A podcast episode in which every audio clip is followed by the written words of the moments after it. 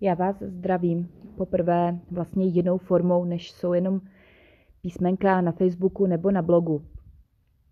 Eh, na úvod eh, omluvte sníženou kvalitu tohoto, této nahrávky. A protože ji tvořím eh, tak jako horkou jehlou, a jelikož reaguju na, aktuální, na jednu aktuální situaci, tak jsem si stáhla nějakou apku, která mi tvrdí, že eh, nahrávání bude velmi kvalitní. Nicméně já sama slyším, že to kvalitní není. Ale nic není ztraceno.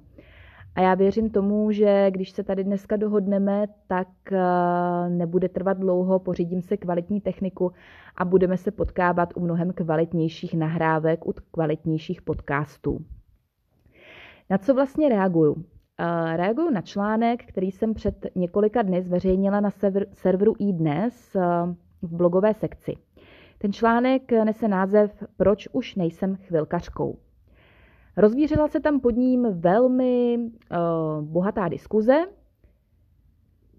Těch reakcí bylo skutečně hodně. Teď, když jsem se tam dnes odpoledne dívala, tak to čítá skoro 300 komentářů, což je vysoké číslo. A značí to o aktuálnosti, značí to uh, to, že lidi tohle téma prostě zajímá. Uh, kdo ten článek četl a kdo ho pochopil, tak ví, že jsem nebyla nějak útočná, že jsem se na tu problematiku snažila dívat z nadhledu.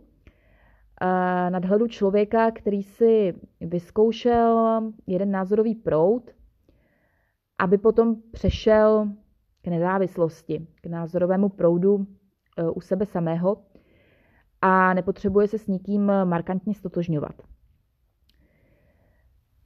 Ty reakce na ten článek byly různé, ale musím říct, a to mě velmi pozitivně překvapilo, že z takových 95% to byly reakce souhlasné.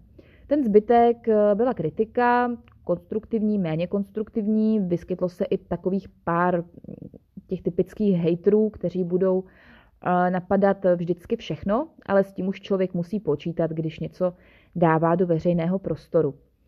Eh, mě to každopádně potěšilo, potěšila mě ta diskuze jako taková. Eh, dokonce na ten článek vzniklo i několik dalších reaktivních článků, kde lidé psali o svých postojích chvilkám, o tom, jestli jsou chvilkaři nebo nejsou, nebo co to vlastně vůbec znamená být chvilkařem.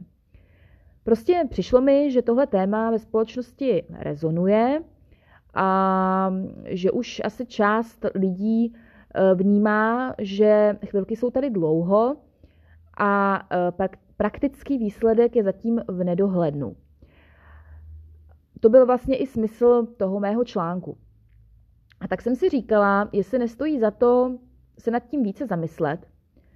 A protože v té diskuzi která se rozvinula pod tím článkem, vznikalo spousta dalších otázek a podotázek a úvah, tak jsem si říkala, že by bylo fajn, abych se vám trošku přiblížila třeba i tím, že to nebudu jenom psát, ale e, že můžu některé věci vám zprostředkovat i hlasem, což je osobnější.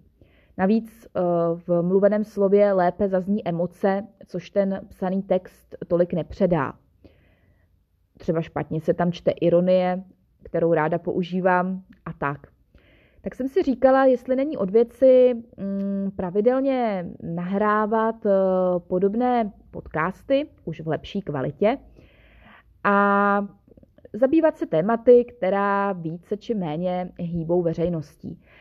Totiž já sama bych chtěla být veřejně aktivní, a to byla jedna z věcí, která tam i ty lidi zaujala, mm, že si vlastně všimli, že jsem členkou ODS a tak mi tam často kladli otázku, jak jsem vůbec mohla napsat takový článek, když vlastně patřím k tomu demobloku, který s chvilkami spolupracuje. No, to je třeba další téma, které bych mohla zpracovat v článku a nebo, mm, nebo v nějaké další nahrávce.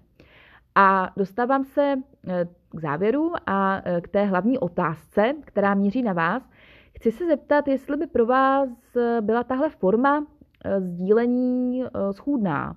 Jestli byste odebírali eh, moje podcasty, po případě třeba potom i YouTubeka, a jestli byste četli moje blogy a jestli vám přijde schůdné se takto domluvit. Za mě ano, já jsem i teď docela namotivovaná, potom když vidím, kolik lidí to četlo, sdílelo a reagovalo na to, a tak věřím, že bychom se mohli setkat eh, na jiné platformě a příjemně si popovídat.